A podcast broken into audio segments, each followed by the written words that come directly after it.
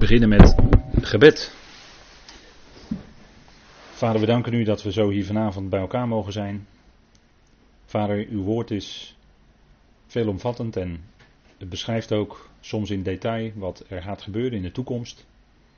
Johannes heeft op Patmos in visioenen enorme dingen gezien en vader kon het bijna moeilijk onder woorden brengen. Maar u gaf hem die woorden te schrijven en daar hebben we wat aan. We danken u dat we ook vanavond daarnaar kunnen kijken. Dat we na zoveel jaar die betrouwbare schrift hebben. Wat de vaste grond is onder onze voeten. Vader, u zelf bent het die ons draagt. Vader, als we in ons leven omstandigheden hebben die moeilijk zijn, als we verdriet in ons hart meedragen, Vader, dan beseffen we dat u het bent die de God van alle vertroosting bent. En dat u het bent die de vader van het mededogen is, het medelijden. Dank u wel dat u als geen ander kunt vertroosten. En vader, we hebben een geweldige toekomst, we hebben een uitzicht. Vader, mag dat dan in het lijden en verdriet wat we doormaken verzachtend werken. Dat u al die beloften gaat vervullen. Dat uw zoon komende is, want hij wordt onthuld in dit boek. Het is de onthulling van Jezus Christus en dat is geweldig, vader. Dank u wel dat hij komt. En dat zal met gerichten gepaard gaan. Maar dank u wel dat als u gericht doet, dat het snel is. En kan soms diep ingrijpend zijn. En nodig dus, vader, maar er is een beperking aan. U houdt maat als u gericht oefent. En u houdt geen maat als u genade schenkt. Dank u wel, vader, voor die overstromende rijkdom van genade waarin wij mogen leven. Het Evangelie spreekt daarvan. Genade regeert nog steeds in deze tijd, vader. En soms vragen we ons af met de profeet, hoe lang nog Heer, hoe lang nog moet dit allemaal doorgaan? Wat we in de wereld om ons heen zien. Maar dan zien we ook dat de tijd nabij is. En dank u wel dat u ons dan ook bepaalt bij wat u zegt in uw woord. Vader, we danken u daarvoor. Vader, we danken u voor uw trouw, liefde en goedheid. Voor uw genade. Dank u wel dat u ons ook zo vanavond wil leiden. In het spreken en in het luisteren. En mogen we uw hart door alles heen beluisteren. En dat is liefde. Vader, zo dank u daarvoor. In de machtige naam van uw geliefde zoon. Amen. Goed, wij eh, gaan met elkaar de tekst bekijken uit Openbaring 8. En u ziet aangekondigd staan. En u heeft het ook aangekondigd gekregen. Vanaf hoofdstuk 8, vers 10. En ik wilde dan graag het stukje lezen dat we vanavond hopen te behandelen. Uh, tot en met uh, hoofdstuk 9, vers 11. En er staat in Openbaring 8, vers 10, en ik lees u voor uit de herziene statenvertaling. En toen de derde engel op de bazuin blies, viel er een grote ster uit de hemel die brandde als een fakkel. Hij viel op het derde deel van de rivieren en op de waterbronnen. En de naam van de ster was Alsem. En het derde deel van de wateren veranderde in Alsem. En veel mensen stierven van het water omdat het bitter was geworden. De vierde engel blies op de bazuin en het derde van de zon werd getroffen en het derde van de maan en het derde van de sterren, zodat het derde daarvan verduisterd werd en zodat de dag voor een derde niet licht werd en de nacht evenmin. En ik hoorde en zag een engel die hoog aan de hemel vloog met een luide stem riep, wee, wee, wee hun die op de aarde wonen, vanwege de overige bazuinstoten van de drie engelen die nog op de bazuin zullen blazen. En de vijfde engel blies op de bazuin en ik zag een ster uit de hemel op de aarde gevallen. En hem werd de sleutel van de put van de afgrond gegeven en hij opende de put van de afgrond en er steeg rook op uit de put als rook van een grote oven. En de zon en de lucht werden verduisterd door de rook van de put. En uit de rook kwamen sprinkhanen op de aarde en hun werd macht gegeven zoals de schorpioenen van de aarde macht hebben. En tegen hen werd gezegd dat ze geen schade mochten toebrengen aan het gras van de aarde of welke groene plant of welke boom dan ook, maar alleen aan de mensen die het zegel van God op hun voorhoofd niet hadden. En hun werd macht gegeven, niet om hen te doden, maar om hen te pijnigen, vijf maanden lang. Hun pijniging was als de pijniging door een schorpioen wanneer hij een mens steekt. En in die dagen zullen de mensen de dood zoeken, maar die niet vinden. En ze zullen ernaar verlangen te sterven, maar de dood zal van hen wegvluchten.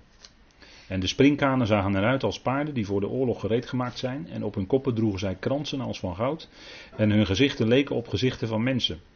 En zij hadden haar als haar van vrouwen. En hun tanden waren als tanden van leeuwen. En ze hadden borstharnassen van ijzer en het geluid van hun vleugels was als het geluid van wagens met veel paarden die ten strijde snellen. En ze hadden staarten die leken op schorpioenen. En er zaten angels aan hun staarten en ze hadden macht om de mensen schade toe te brengen vijf maanden lang.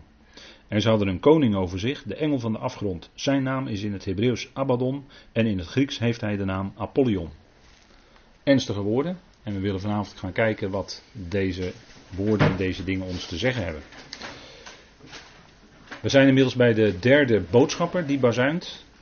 En er zijn er in totaal een reeks, er is een reeks van zeven, zoals zo vaak in openbaring er een reeks van zeven is. En u weet dat het te maken heeft met de volheid. Hè? Het heeft iets te maken met uh, het complete werk van God in deze schepping. En hier heeft het dan te maken met het houden van het gericht. En we noteren weer wat Jezaja daarvan zegt in Jezaja 28. Dat gericht houden Gods vreemde werk is. Het is een werk aan God vreemd. Hij houdt 2000 jaar lang, geeft hij overstromende genade. En daarna is een korte periode van gericht. We weten niet exact hoe lang dat is. Maar het is niet aanzienlijk veel korter dan de 2000 jaar die wij inmiddels hebben. Dus daar ziet u iets in van hoe God is. Gericht houden is voor hem een vreemd werk. En dat is wat we altijd meenemen als we deze dingen lezen.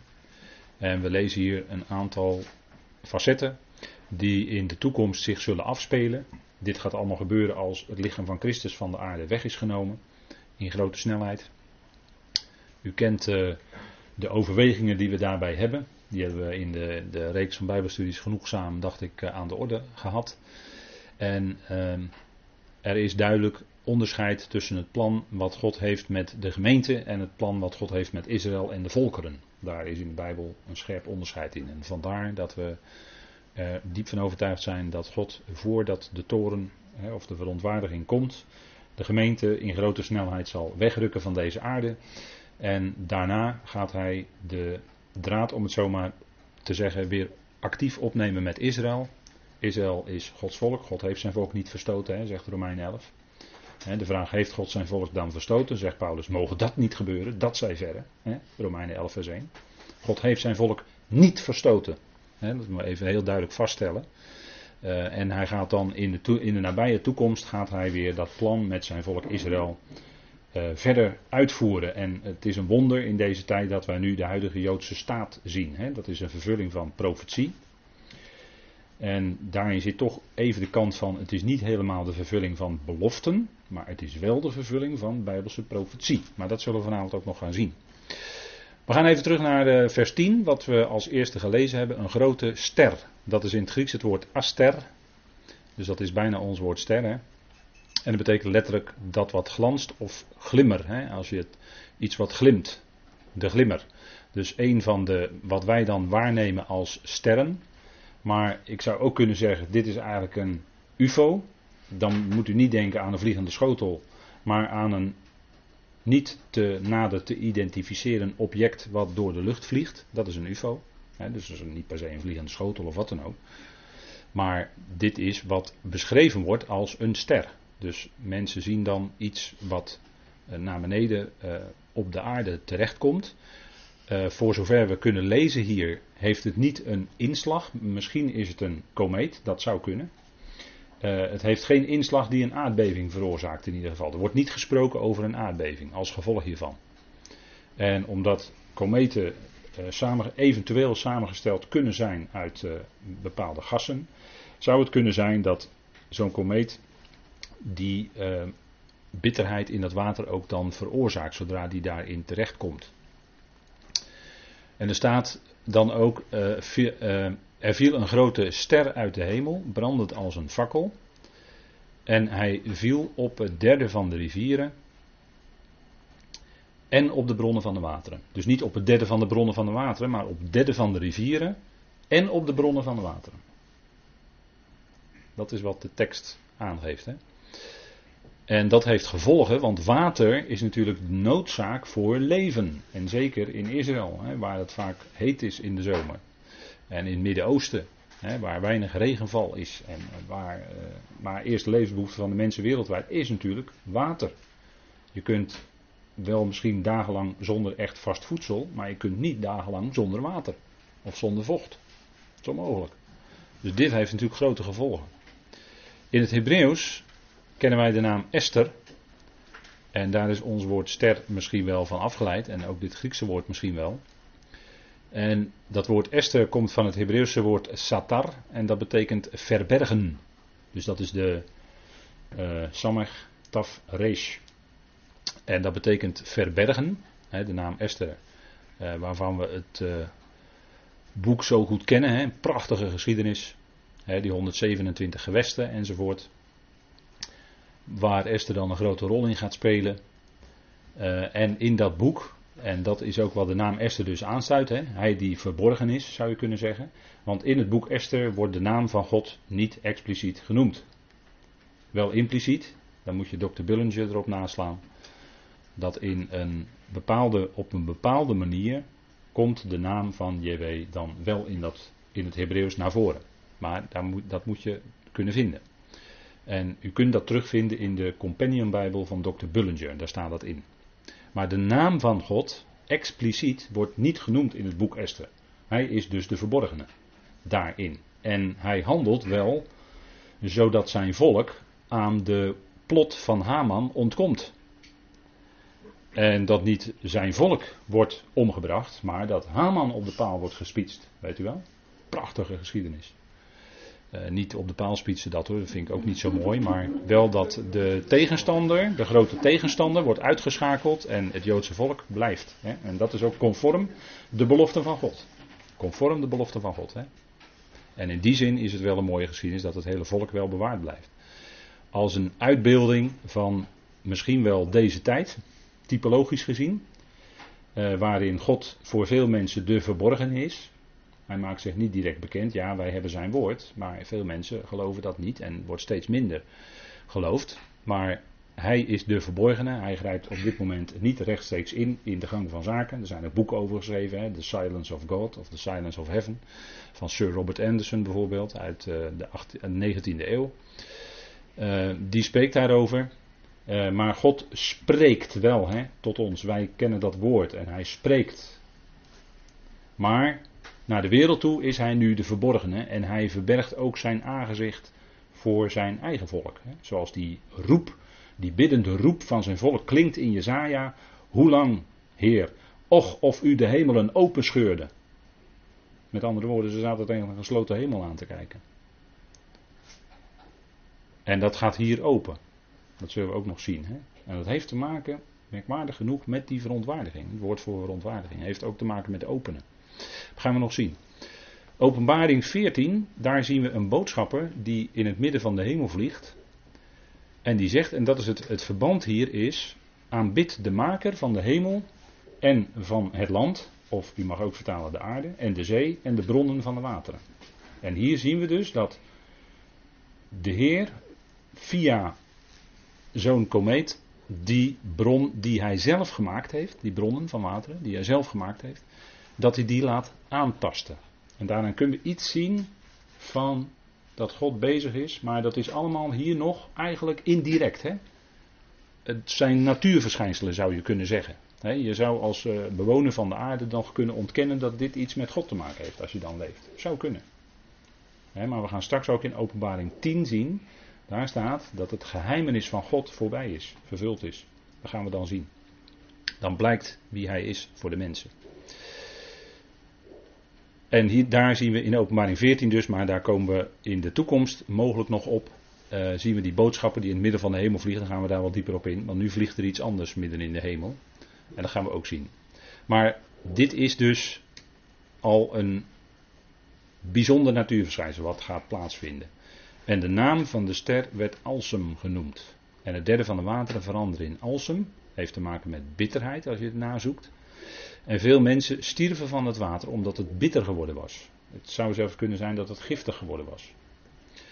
En de naam in het Grieks is absinthos, in het Engels vertalen ze dan absint. En dat betekent letterlijk niet drinken. En je moet het ook inderdaad, als dat erin zit, niet drinken. Dus dat is wel een aanwijzing, zelfs vanuit de tekst zelf. En het water wordt bitter. En weet ook wel, de geschiedenis van Israël, Massa en Meriba, weet u wel. waar het water bitter werd. En toen werd er wat ingeworpen en het werd weer zoet. Dat is natuurlijk een uitbeelding. Water in de schrift is altijd een uitbeelding van het woord van God. Hè? En het woord van God kan ook de kant hebben dat het ten dode uitwerkt. Dat het juist een oordelende werking kan hebben. Dat kan het woord van God ook hebben. En ook kan het ten leven zijn. Zo spreekt Paulus er ook over in de, in de tweede Korinthebrief. Water, als dat goed is en zoet is, dan is dat een prachtige uitbeelding van het woord van God. Wat leven geeft, wat nieuw leven geeft. Waar de Heer de Samaritaanse vrouw van te drinken gaf, dat levende water. Dat is natuurlijk een beeld van de woorden die hij sprak. Want hij had gesproken zoals nog nooit iemand sprak. En dat gaf ook bij haar nieuw leven teweeg. Nieuw uitzicht. Erkenning. Dat Jezus de Christus is, de gezalfde, de Messias. En dat is wat het woord van God doet. Hè. Het verlicht ons leven, het brengt licht op ons pad. Hè. Uw woord, Psalm 119, hè. uw woord is een lamp voor mijn voet en een licht op mijn pad. Als we dat woord niet hadden, dan zouden we net zoals de andere mensen in duisternis rondtasten. Zouden we niet weten waar we vandaan kwamen. Zouden we ook niet weten waar we naartoe gaan. Zouden we God niet kennen zoals die is in zijn liefde en genade. En dat allemaal hebben we door zijn woord ontvangen. Dat is geweldig. Het woord is vol van belofte. Het woord is vol van bemoediging. Het woord geeft een toekomst, geeft, stelt je een toekomst voor ogen. Er is hoop en verwachting voor de toekomst. Waarom? Omdat we de opgestane Christus mogen kennen. Hij is het die ons leven verlicht. En, en dat mogen we allemaal weten en erkennen door dat woord. Wat in ons nieuw leven heeft gewekt.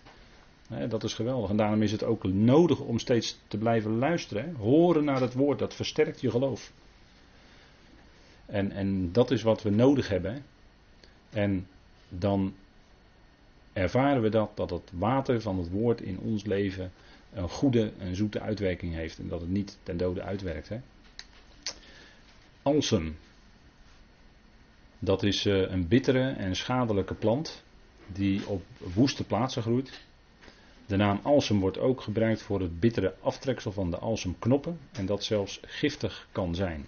Dus zo komen we, dat is uh, alsem, hè? dit verwijst dus naar deze plant die u hier ziet. En dat wordt ook in de schrift, wordt dat verschillende keren genoemd. Laten we een van die teksten die daar staat opzoeken, Jeremia 9. Jeremia, dat is natuurlijk een uh, bijzondere profeet. Hè? Misschien wel de enige profeet waarin staat dat hij de opdracht krijgt om niet voor het volk te bidden. En dat staat er wel drie keer hoor, dat is niet zomaar één keer, maar het staat er wel drie keer in Jeremia. Dan zegt God tegen hem: bid niet voor dit volk. En zelfs bid niet voor dit volk ten goede. Want het zou kunnen zijn dat dan God uh, het anders gaat handelen. Even menselijkerwijs gesproken hè, over God. Nee, die ernst van de gerichten, ernst van de dingen die aan de hand waren, daar moest iets op gebeuren. En vandaar dat tegen Jeremia wordt gezegd, bid niet voor dit volk. In die hoofdstukken zitten we, want dat staat zo in Jeremia 7 en 11 en 14. En we lezen dan in Jeremia 9 vers 15.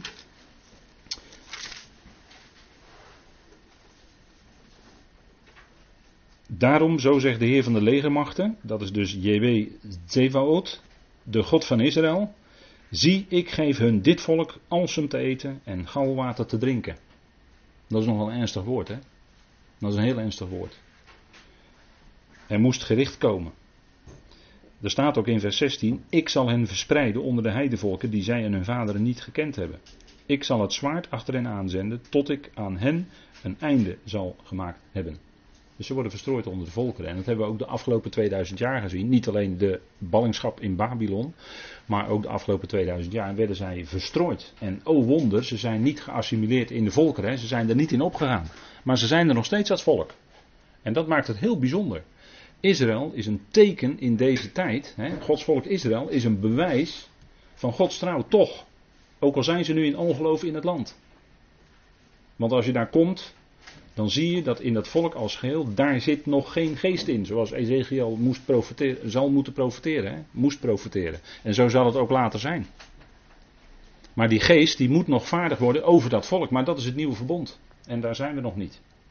Dus als je daar nu komt in Israël, in Jeruzalem, dan merk je dat daar geen geest is. Daar is geen geloof in de Messias, Jezus. Ja, kleine groepjes misschien, maar het volk als geheel niet. Een atheïstische overheid in feite. Hè, regering. En dat is wat, waar we naar verlangen met de profeten, dat dat volk weer echt tot leven gaat komen. En dat zal ook gaan gebeuren. God zal al zijn beloften aan dat volk waarmaken. Natuurlijk, dat blijft staan. Absoluut. Maar er is nog toekomstmuziek. En hier hebben we een ernstig woord van de profeet Jeremia. Dat hun, dit volk alsem. Nou, we, we, kennen nu iets van die plant. En dat, dat kan dus zelfs giftig zijn. Dus dat, dat heeft een enorme uitwerking.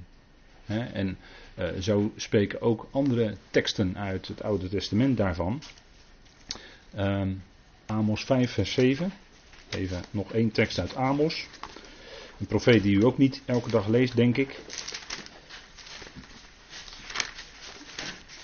De boer uit Tekoa, weet u wel.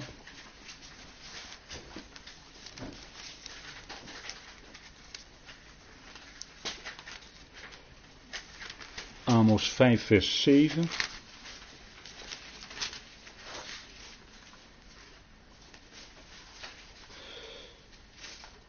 En lees even vanaf vers 6. Zoek, zoek JW en leef. Anders zal hij het huis van Jozef als een vuur binnendringen. Zie je het? Huis van Jozef. Hè?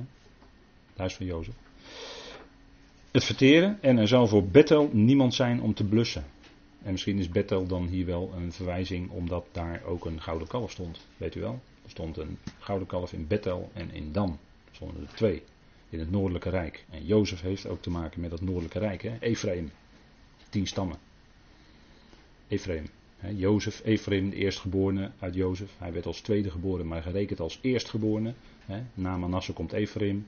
Dubbele vrucht betekent dat. En Ephraim wordt ook heel vaak aangekondigd in de profetieën. En daar spreekt de Heer ook regelmatig zijn liefde uit voor dat volk Ephraim, dus voor de tien stammen. En dan komt vers 7, wee hun die recht in Alsem veranderen, die gerechtigheid ter aarde doen liggen. En daar zijn we in deze tijden, eh, is dat aan de orde van de dag. Daar wordt het recht in Alsem veranderd, wordt bitter gemaakt, het wordt krom gemaakt. Alles wat recht is, is al krom gemaakt. En zo krom dat we bijna niet meer uh, weten of uh, kunnen herkennen dat, dat het verschrikkelijk krom is. Zover hè, zijn we al. En dan moet je soms heel ver terug om het allemaal weer te laten zien van ja, het zit eigenlijk zo, zo, zo, zo en dan er. En dan moet je soms een heel paadje aflopen, om het zo maar te zeggen, om dat te laten zien. Zover zijn we er al van. Hè, en wat nou, hè, wat, wat ik kreeg vandaag van iemand nog een, een, een, berichtje doorgestuurd. En die, die beklaagde zich ook over het feit van: ja, wat moet ik nu geloven in de media? Ik weet niet meer wat nu bedrog is en wat echt is. In die tijd leven. Dat mensen. De media en de kranten enzovoort, die berichten allemaal. kunnen niet meer vertrouwen. Zover is het al. Je kan, je kan de berichtgeving. Wat is echt nieuws, wat is fake, wat is. het is onvoorstelbaar. Nou, dat, en, dat is wat de profeet hier beschrijft, hè, Amos. En dat gebeurt ook in Israël. En dat gebeurt, dat gebeurt vandaag de dag wereldwijd. Hè. Alle, alle, alles wordt afgebroken, alles is al afgebroken. Dus met andere woorden, wordt hoog tijd dat er hier gaat komen. En, en vandaar dat we met de openbaring bezig zijn, ook hè, naast Filippenzen. Dan komt de volgende boodschapper, die bazuint. En bij de derde hebben we dus gezien dat het een uitwerking heeft. En dat het nog, zou je kunnen zeggen, indirect is. Hè. Het zijn uh, natuurverschijnselen. Hè. Een komeet, ja, een komeet kan inslaan. Ja, dat, dat zie je al een tijdje aankomen. Hè. Astronomen kunnen dat aanzien komen. Dat kan gebeuren. Uh, en dan dit, zou je ook nog zelfs van kunnen zeggen, dat zou kunnen gebeuren. Hè. Het, de vierde boodschapper, en wat gebeurt er dan? dan? Dan wordt het licht voor een derde wordt weggenomen. Je moet dan ook een beetje denken aan eh, de, de ene laatste plaag in Egypte. Toen er ook, maar toen kwam een dikke duisternis in het, eh, in het hele land, behalve in Gozen. En hier wordt een derde, dus hier zou je kunnen zeggen, het is nog een derde. En, en als u doorleest in de openbaring, dan komen straks de schalen. En dan worden de gerichten nog intenser. Dan wordt het nog heviger. straks met de tweede, de eerste en tweede wee ook. Dus hier zou je kunnen zeggen, hier is Hier wordt het nog getemperd, maar dat zullen we steeds zien. De gerichten die God houdt, die worden toch getemperd. God brengt daar steeds een bepaalde maat in aan. Hij gaat niet als een onbeheerst mens tekeer. Nee, hij doet heel zorgvuldig en precies de maat en precies een bepaalde tijd moet het duren. En, en hier gaat het steeds over een derde, dus, dus het is nog niet wereldwijd. En, en daarin zien we iets van die bewarende hand van God en dat het Gods hand is die hier drukt, inderdaad. De druk, de druk gaat ook toenemen. Maar het is Gods hand en die gaat niet zomaar onbeheerst helemaal doordrukken, want dan zou er niemand blijven leven. En dat is wat we ook zien in Gods verontwaardiging. Daarom hebben we ook kort geleden, of niet zo lang geleden, gekozen voor het woord verontwaardiging. Omdat het woord toren toch bij, meer bij een mens hoort die vaak daarin onbeheerstheid kan doorslaan. En dat doet God niet. God houdt altijd, hè, zijn gerichten zijn altijd getemperd. En wij weten dan dat het natuurlijk alleen maar, die tempering kan alleen maar vanuit zijn liefde zijn. Het is vanuit zijn liefde dat hij het niet zo ver laat komen dat heel die mensheid, dat heel die schepping vernietigd wordt. En dan zien we dus inderdaad heel ernstig, hè? hij die het licht bracht. Hè? En hier zien we dat God dus het licht terughoudt. Hè? Dat, is, dat in het Hebreeuws het woord voor duisternis, hè? terughouden. En de zon, wat toch de bron is van leven. We hebben allemaal die zon nodig. Hè? Het leven in de schepping om te groeien heeft warmte nodig, licht nodig van de zon. En dat wordt nu voor een derde tegengehouden. En dat geldt ook voor de maan. S'nachts de maan ook maar voor een derde zichtbaar. En een derde van de sterren zelfs. Dus dat heeft nog wel wat uitwerking op de aarde. Als je dat daarover doordenkt, wat voor uitwerking dat heeft op aarde, in, in in, niet alleen voor de mensen dat het koud is en uh, dat, dat het zelfs dan s'nachts heel erg koud kan worden, maar ook dat, het, dat er minder groei is, dat het te merken is in de gewassen, in de oogsten en, enzovoort enzovoort. Dus dat, dat heeft enorme gevolgen. Maar je zou nog kunnen zeggen hier, nogmaals, indirect. Het zijn natuurverschijnselen. En dat is wat de, de tekst hier ook aangeeft, een derde verdonkerde, opdat de dag niet voor een derde verschijnt en de nacht op dezelfde manier. Dus daardoor, hè, we spreken altijd als mensen over uh, onze biologische klok, hè, zoals dat dan heet. Nou, dat gaat dus ook daarmee in de war. Hè. En, en als je al zwak bent, nou, dan kan dat gevolgen hebben natuurlijk. Dus je moet er even over nadenken wat dit voor de mensen op aarde voor gevolgen allemaal gaat hebben. En dat het niet zomaar iets is. En dit, het een volgt eh, op het andere. En eh, dat is wat we ook bijvoorbeeld lezen in Lucas. Laten we die tekst even opzoeken met elkaar. Lucas 21.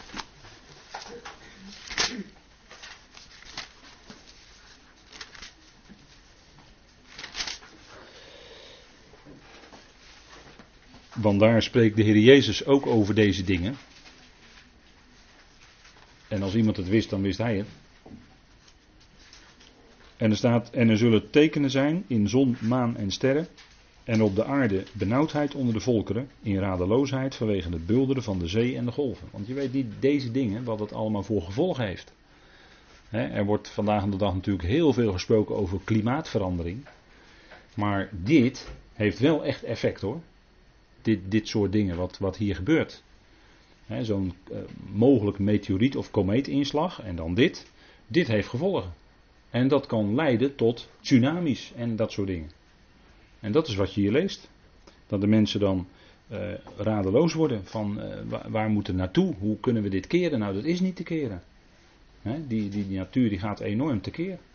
En, en zo zien we dat, zoals dit beschreven is, dat dit natuurlijk daarachter toch de hand van God is die dit zo uitwerkt. En um, dat is degene die echt alles in handen heeft. Ook al is het voor mensen soms moeilijk om iets uh, tastbaars te zien van God in deze tijd. Wij zeggen dan het volk Israël, maar dat kan je misschien ook nog op een bepaalde manier verklaren. Het is moeilijk voor mensen. Maar voor ons staat vast, dit is de hand van God. En in het Engels kennen ze die uitdrukking ook nog wel. Als er een ramp gebeurt, dan is daar die uitdrukking een act of God. Misschien kent u die uitdrukking wel. En daar vind je dan toch dat in terug. Hè? Dat mensen dat toch, als er iets gebeurt, dat het iets te maken moet hebben met, met God. Die in de hemel zit, in de hemel is, om het zo maar te zeggen. En die alle dingen in zijn hand heeft. En die veel en veel groter is dan dat wij zijn. Zijn geest doordringt het hele universum. Hij is zoveel groter dan dat wij. En zoveel, zoveel meer intelligenter dan dat wij zijn. Om alles te ontwerpen zoals die schepping in elkaar zit. Ja, daar moet zo'n enorm creatief en intelligent wezen, zeggen we dan, sorry voor het woord wezen, achter zitten. En dat is God. Die tegelijkertijd, hè, dat zegt het woord God in het Grieks, de plaatser is. Dus hij zet alles op de plaats. Alles wat scheef is gegroeid, zal in die tijd van openbaring, die tijd van de gerichten, zal alles wat scheef was, zal weer rechtgezet worden. En de zoon des mensen zal komen om recht en gerechtigheid te brengen. En recht en gerechtigheid is niet eh, keihard, maar dat is vanuit zijn liefde. Maar wel recht. Het moet wel rechtgelegd worden wat krom geworden was. En zo kan er alleen in de duizend jaren, en duizend jaar lang, kan er een geweldige zegen en heerlijkheid uitgaan vanuit Sion en vanuit Jeruzalem. Over de hele aarde. Vanuit de Messias. Maar er moeten eerst wel zaken rechtgezet worden. En er moeten vijanden verslagen worden. En daar spreekt dit boek van. en dit, dit is ook dan iets, één aspect, één stap op weg naar. U ziet de vierde boodschapper. En dan komen we bij een overgang van de eerste vier naar de volgende drie bazuinen. En dat is toch wel een bepaalde overgang, want dan wordt er ook gezegd wee, hè? dat woord wee, wordt drie keer wee gesproken. En we zien hier, en we hebben gelezen met elkaar, heb ik, ik heb de tekst met u gelezen, openbaring 8 vers 13. En toen las de tekst in mijn vertaling het woord boodschapper, hè, engel. Maar dat staat er eigenlijk niet. Dat is eigenlijk uh, niet gebaseerd op de beste handschriften. In de beste handschriften komt het woord voor gier voor. U ziet het daar staan. In het Hebreeuws is dat het woord nesher. Voor gier. Eigenlijk is het de vale gier. En in het Grieks is het woord aetos. En in het Latijn is het de gips vulvus. En u weet, dat is een aaseter die groepsgewijs optreedt. En als zo'n vale gier in, hoog aan de hemel gaat cirkelen, dan weet u dat daar een kadaver is. Dat daar, of dat daar bezig is een dier te sterven, wat dan binnenkort door deze aaseter zal worden geplukt. En uh, deze komt dan natuurlijk uh, eerst komen, nou ja, u weet misschien de voedselketen wel. Eerst komen de andere en dan komen later pas de gieren aan de orde. Maar in ieder geval een aaseter. Hè? Dat wil dus zeggen, als die rondvliegt, dan heeft dat iets te maken met sterven. En wij lezen dat bijvoorbeeld, wij lezen deze vale gier. Andere vertalingen spreken over de arend. Maar uh, we, het is waarschijnlijk toch deze gier. Uh, u ziet bijvoorbeeld in Micha 1 vers 16 wordt hij genoemd. Laten we even met elkaar opzoeken. Micha 1 vers 16.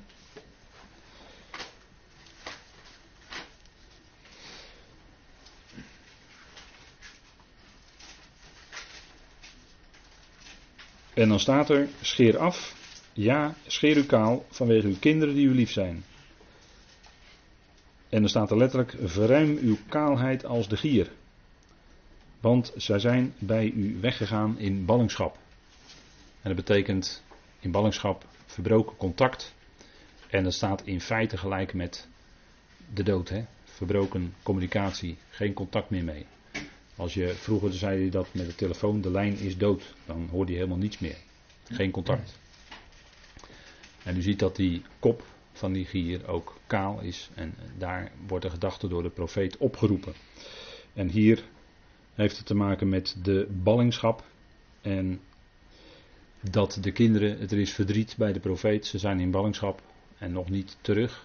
Maar de roep komt wel. Hè. Micha betekent ook wie is als God, hè, wie is als ja. En dat verwijst dan eigenlijk naar onze Heer.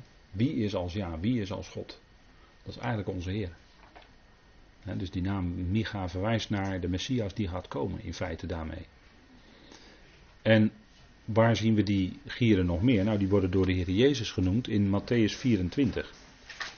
Dat is die bekende reden naar aanleiding van de drie vragen die hem gesteld werden door de discipelen op de Olijfberg. En dan spreekt hij die reden uit, hè, Matthäus 24 en 25. En we hebben al gezien in het recente verleden dat je die kunt leggen naast de zegels die verbroken worden uit Openbaring 6. Hè, daar zit een heel sterke parallel in. In dat wat de Heer daar beschrijft en wat in Openbaring 6 staat. En we zien dan in Matthäus 24.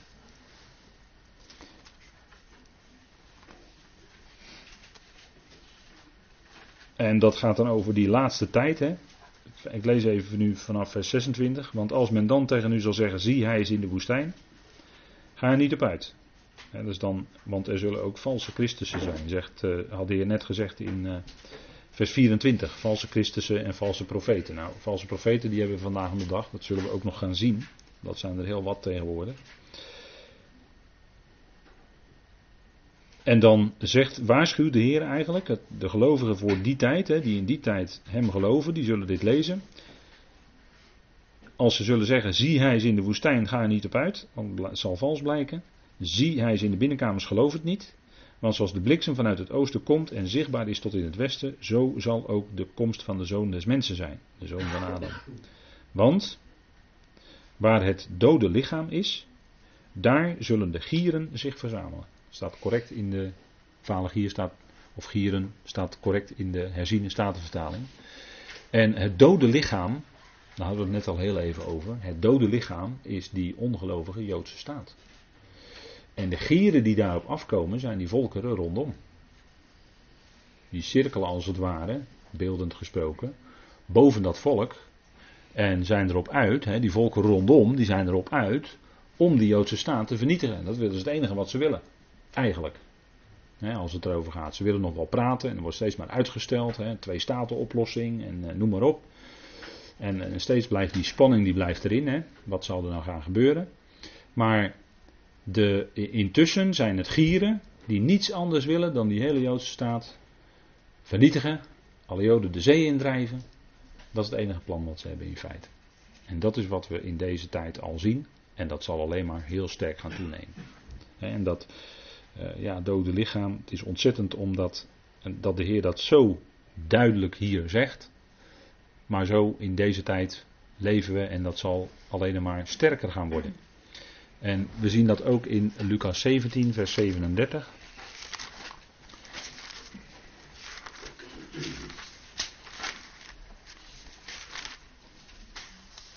Lucas 17.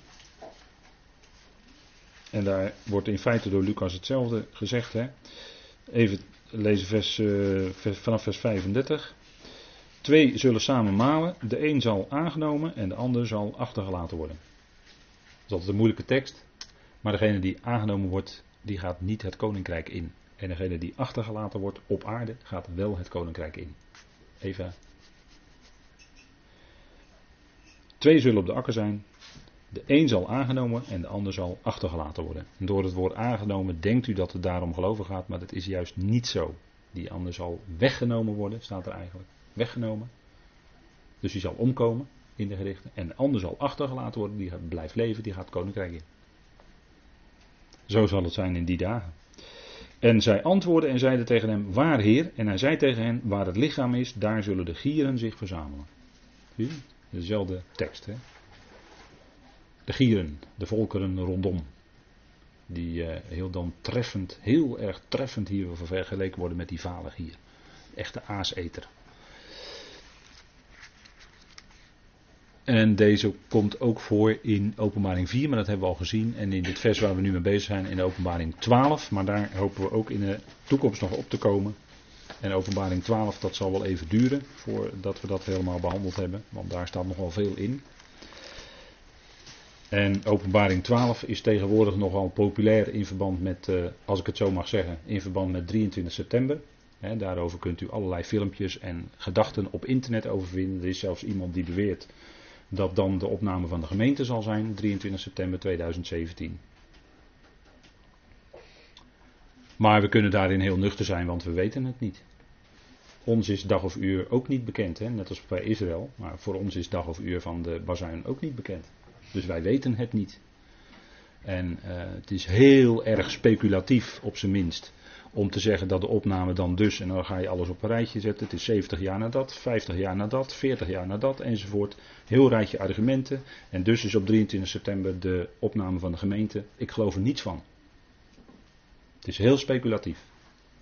Je kunt dat zo niet zeggen op basis van allerlei dingen die met Israël te maken hebben. En dan iets over de gemeente gaan stellen waarvan niets bekend is in de schrift. Over die dag of uur dat de bazuin klinkt. Die dag is door God bepaald. En laten we gewoon rustig afwachten en uitzien naar zijn komst. Dat doen we. En het is geweldige troost als je in Thessalonicense 4 leest. Dat bemoedig elkaar met deze woorden. Zegt Paulus. En dat willen we graag doen. En dan lezen we dat ook niet alleen bij hele specifieke gelegenheden, waar het zo treffend is en het enige eigenlijk om dat te lezen. dat is echt een woord van troost. Dat is een bemoediging. de doden in Christus zullen eerst opgewekt worden bij de bazuin. Dat is ons uitzicht. Dat is, dat is een geweldige troost die we hebben. laat je bemoedigen door dat woord. En bemoedig elkaar waar dat, waar dat kan. Met die woorden. Maar de datum gaan uitrekenen, dat kunnen we niet. Staat nergens in de brieven van Paulus. Anders moet u. Hoor ik dat graag, maar ik denk niet dat dat, dat in de brieven van Paulus staat. Er zijn wel allerlei aanwijzingen, maar niet een datum. Goed, we gaan uh, verder naar nog een tekst. We hebben de teksten al gelezen in feite. Maar hier hebben we even nog een plaatje erbij uit de natuur. Hè. Nou, plaatjes zijn uh, heel duidelijk, denk ik. Uh, zo gaat dat in de natuur. En ook in het koninkrijk zal dat waarschijnlijk wel wat anders zijn, maar nu gaat dat zo. Even actualiteit. Dit stond op de website Breaking Israel News.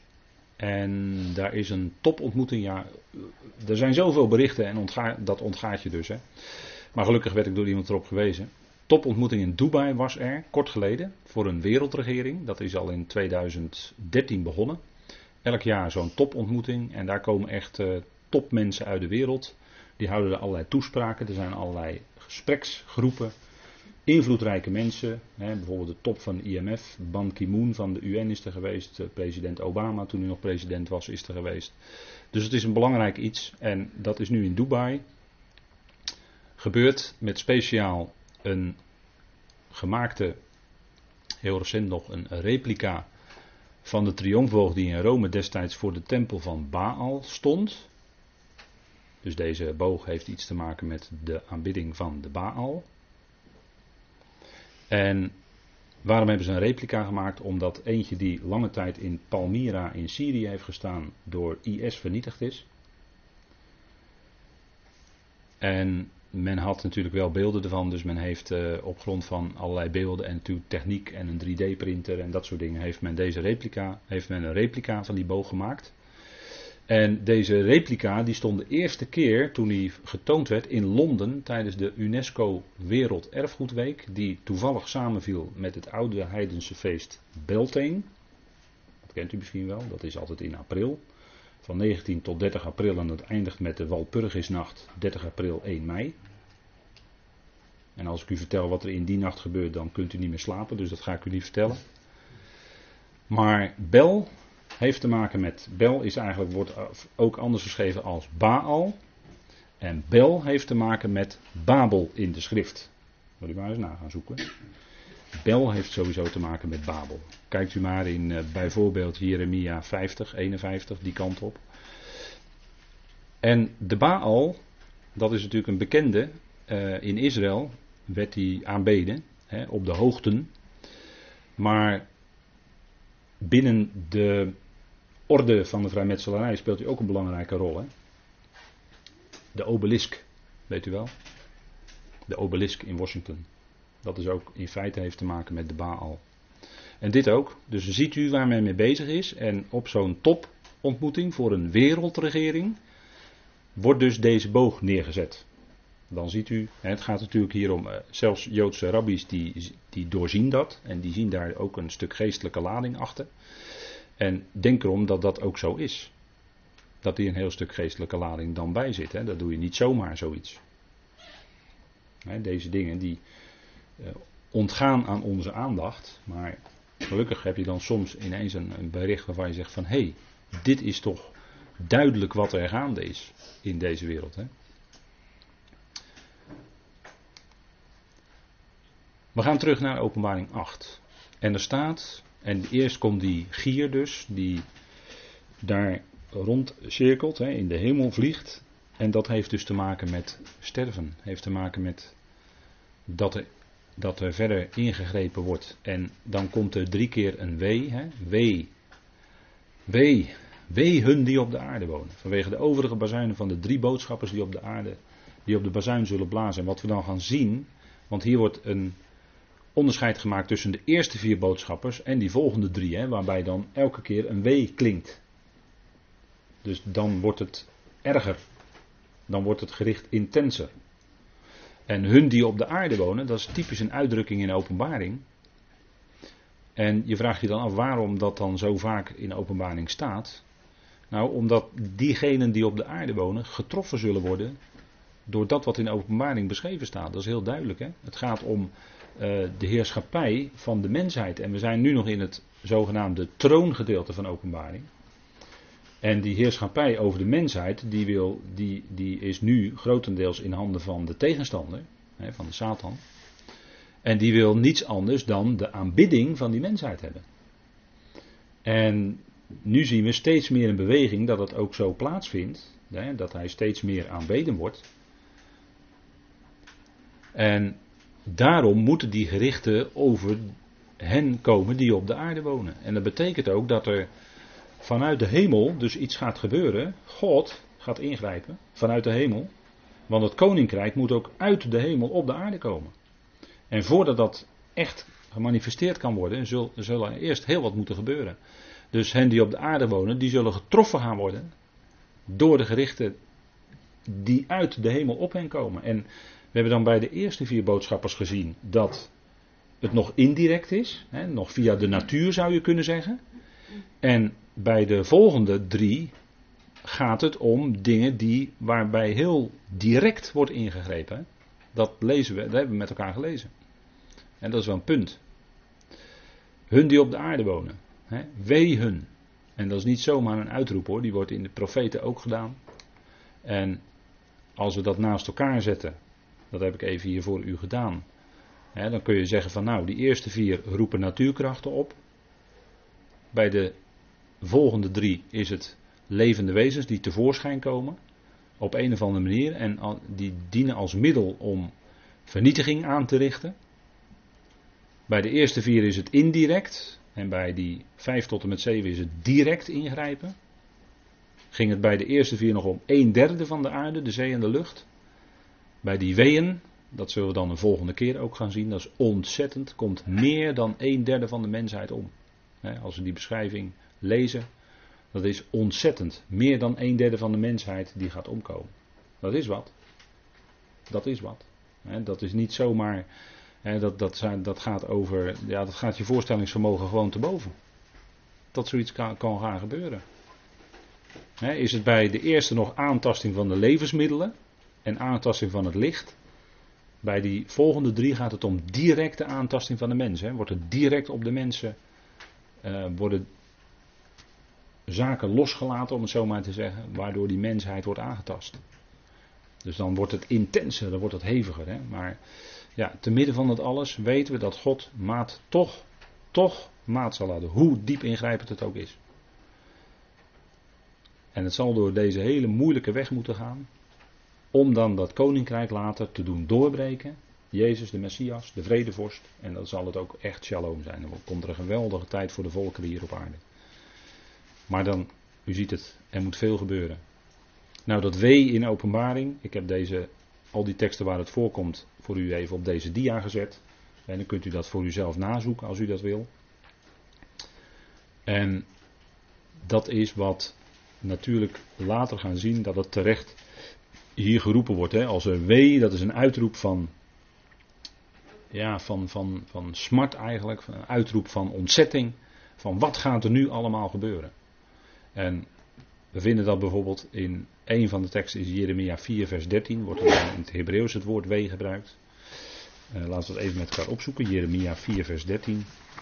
En dan heeft natuurlijk ook, boek Jeremia spreekt heel ernstig over het feit dat God moet ingrijpen. En het woord werd bij Jeremia, weet u, niet in dank afgenomen. Hè? Hij werd in de put gegooid. En men geloofde liever de profeten die zeiden het zal vrede zijn. En er zal geen ingrijpen komen. Het zal vrede zijn, werd er gezegd. En dat zei de overgrote meerderheid. En die ene profeet die zei wel hoe het, hoe het zou zijn, de ballingschap zou komen. En die werd, ja, dat werd hem niet in dank afgenomen.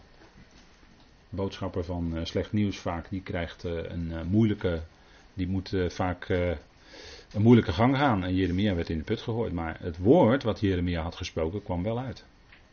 Het volk ging wel in ballingschap. En het werd geen vrede. De vijandige volkeren kwamen. Ze werden weggevoerd. En dat had Jeremia gezegd. En dat ging ook gebeuren. Hè. Dat is een profeet die niet naar zijn hart of naar de mond praatte en niet vanuit zijn eigen hart. Wat hij misschien in zijn eigen hart wilde of liever wilde. Nee, Jeremia was de profeet die sprak wat hij van God moest spreken. Werd hem niet in dank afgenomen. Maar het was wel de waarheid. Het kwam wel uit. En daarom kon je zien dat het Gods woord is. En dat is het punt, hè. Als God spreekt, dan is het een woord wat ook daadwerkelijk uitkomt. Het is een daad. Jeremia 4, vers 13.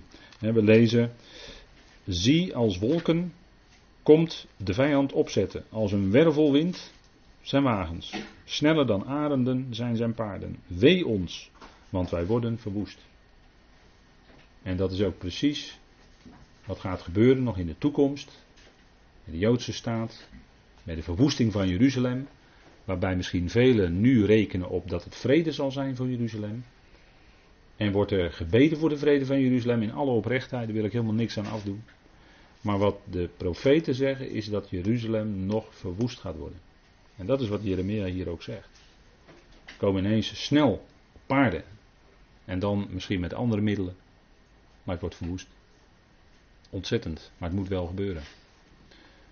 Wee, wee het volk. En dan zien we wat er gaat gebeuren bij die vijfde boodschapper. Er viel een ster uit de hemel op de aarde. En dat blijkt dan een boodschapper te zijn, want er staat, hem werd de sleutel van de put van de afgrond gegeven. Is natuurlijk beeldspraak. Die sleutel is natuurlijk geen letterlijke sleutel. Maar hij kreeg iets om dat te openen. Er gaat iets open. En die ster wordt hier dan voorgesteld als ik zag een ster, maar het blijkt een boodschapper te zijn. En die kwam op de aarde, hij viel erop. En aan die werd de sleutel van de put van de afgrond gegeven. Dat is een gevolmachtigde boodschapper van God. We zien dus hier het directe ingrijpen wat God doet. Hè? Die vijfde boodschapper, die direct te maken heeft met het lam, die moet bazuinen. En als gevolg van die bazuinstoot komt die boodschapper op de aarde en gaat die afgrond openen. Dat, dat, is, dat is een direct handelen hè, wat je leest. Dus hier gaat het niet om natuurverschijnselen, maar een direct handelen. En vaak in de uitleg wordt deze boodschapper gezien als de Satan. Maar waarom kan dit niet de Satan zijn? Omdat de Satan uit is op de aanbidding van de mensheid. Hij is er niet op uit om een vernietiger op de mensheid los te laten. Nee, hij wil de aanbidding van de mensheid. De volkeren, de heidenen, die wil hij wel dat die hem aanbidden. En wie, die, wie de Satan fel vervolgt, dat blijkt in openbaring 12, dat zijn de heiligen van Israël. dan uh, weet u wel, die, die uh, rode draak, die gaat achter die vrouw aan en achter die, die mannelijke zoon die wordt dan weggerukt. Nou, dat gaan we nog allemaal bespreken. Maar die gaat achter die vrouw aan met een enorme waterstroom, maar die wordt dan gered. 1260 dagen lang heeft ze een eigen plek in de wildernis. Dan ziet u dat die, wat doet die draak daar, die oude slang, wat doet die? Die vervolgt de heiligen van Israël. En hij is uit op de aanbidding van de hele mensheid. Dat zal blijken in openbaring 13.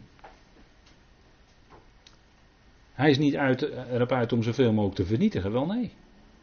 Hij, wil, hij is de tegenstander van God. Hij wil in plaats van de Christus, de Messias, de Heer Jezus, wil hij in plaats van hem die aanbidding van die mensheid hebben. Vandaar die ene beproeving in de wildernis. Hè?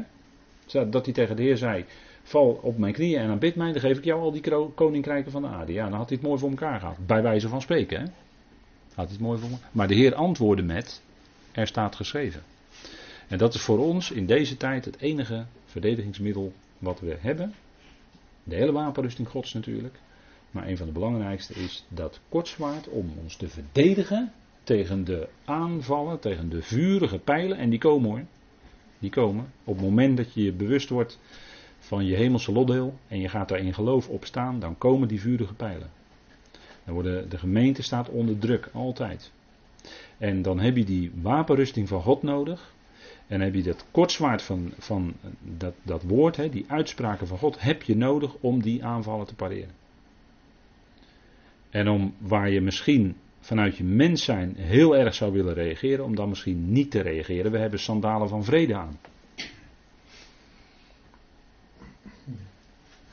En juist in het kader van die vrede, van die verzoening, God is verzoend met deze wereld.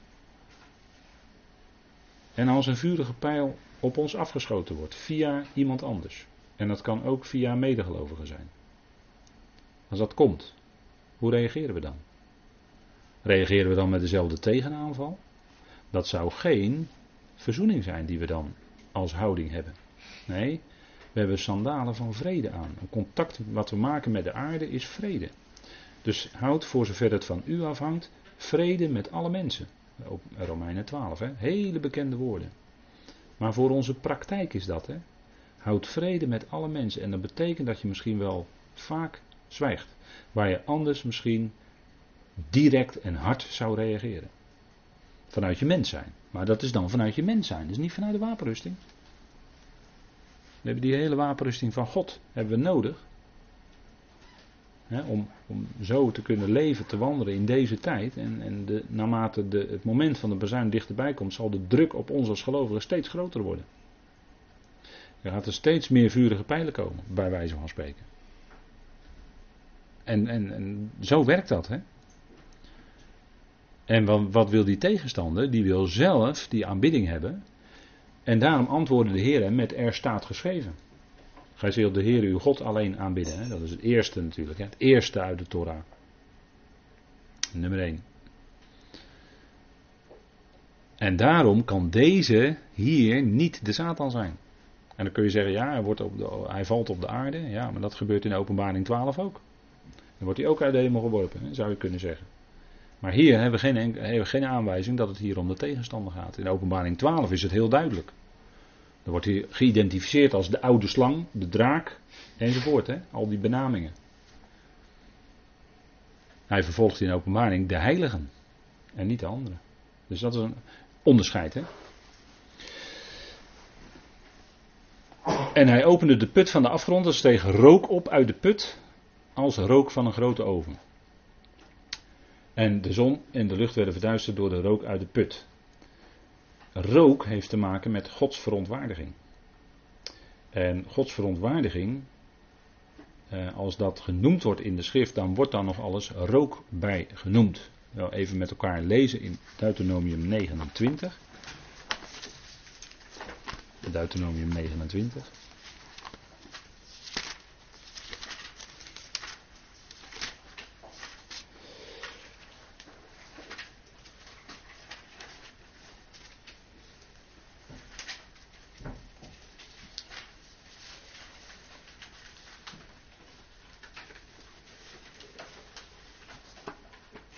En het zal gebeuren.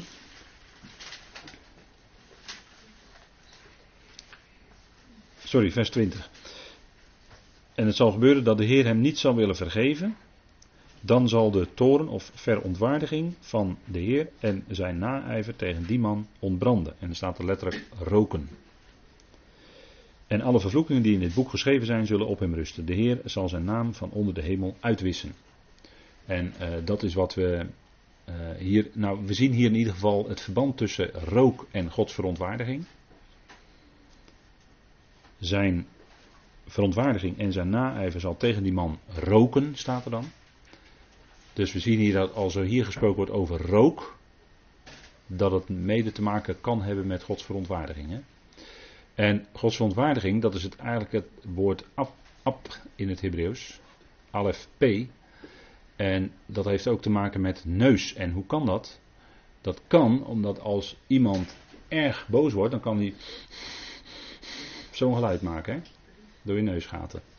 En dat is de gedachte eigenlijk die erbij zit. Dan gaat er iets open. Dat zit in dat woord. Hè? Ehm, dat zit in het woord ab. Want de P heeft iets te maken met openen. De P is de mond. En de Alef, weten we, dat is de letter van God. En je zou kunnen zeggen hier dan, God opent iets, en dat is ook wat we in openbaring zien. Wat gaat in openbaring ook open? Allerlei. Gaat allerlei open in openbaring. Maar ook wordt zichtbaar en wordt dus geopend, zou je kunnen zeggen, Gods verontwaardiging. 2000 jaar lang genade. Maar het afwijken van de mens stapelde zich op. En dan moet er op een gegeven moment iets gaan gebeuren. God moet dan gaan ingrijpen. En dat is wat we zien. Zijn verontwaardiging. En we zien dat bijvoorbeeld ook in Jesaja 6, vers 4. Daar wordt ook dat roken genoemd. In dat bijzondere visioen wat Jesaja kreeg. En dat heeft dus dan te maken ook met Gods verontwaardiging over dat volk. En dan krijgt Jezaja een bijzondere opdracht, die ook later in de Griekse schrift diverse keren wordt aangehaald. Hè. Jezaja 6, die versen 10 en 11. Hè, maak het hart van dit volk vet enzovoort. Dat is wat ook gebeurt. En dat is de opdracht die Jezaja krijgt. En waar komt dat door? Jezaja 6 vers 4. En de de deurpinnen in de drempel schudden door de stem van hem die riep. En het huis, dat is de tempel, vulde zich met rook. Toen zei ik, wee mij, want ik verga. Ik ben immers een man met onreine lippen en woon te midden van een volk met onreine lippen. Mijn ogen hebben namelijk de koning, de heer van de legermachten gezien. Yahweh Zebaot. En legermachten heeft dan natuurlijk ook te maken met dat hij gaat ingrijpen. Hè. Dat, is een toon aan, dat toont aan dat het gaat om een oorlog die gaat komen. Dus een oorlogshandeling zou je kunnen zeggen. Maar de deur en de huis staat er dan in vers 4, hebben gelezen. Het huis vulde zich met rook. Ze heeft te maken hier, de serafs ook, heeft te maken met vuur. En heeft te maken met Gods gerichten, met Gods verontwaardiging. Rook gaat daarmee gepaard. Uh, laten we het ook nog even opzoeken met elkaar in Psalm 74. Psalm 74.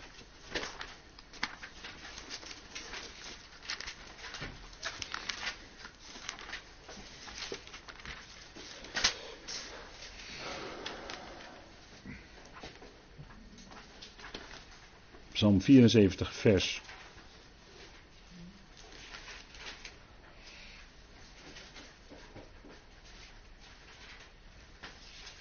1. Een onderwijzing van Asaf. O God, waarom hebt u voor ons voor altijd verstoten? Waarom ontbrandt uw toren tegen de schapen van uw weide? En dat ontbranden heeft te maken weer met dat roken. Hè? Waarom rookt uw verontwaardiging tegen de schapen van uw weide? God verontwaardigt over zijn volk. En daarover, daarmee wordt dat woord rook weer gebruikt. Hè? Dus we zien hier, hè, dus als we dat zien vanuit de schrift, en we zien hier ook rook die komt uit de abyssos, hè, uit de afgrond. Dan weten we dat het te maken heeft met Gods verontwaardiging. Dat is ook de context hier in openbaring. En blijkt ook uit Tenach, hè, uit de schrift. Goed, we gaan even met elkaar pauzeren.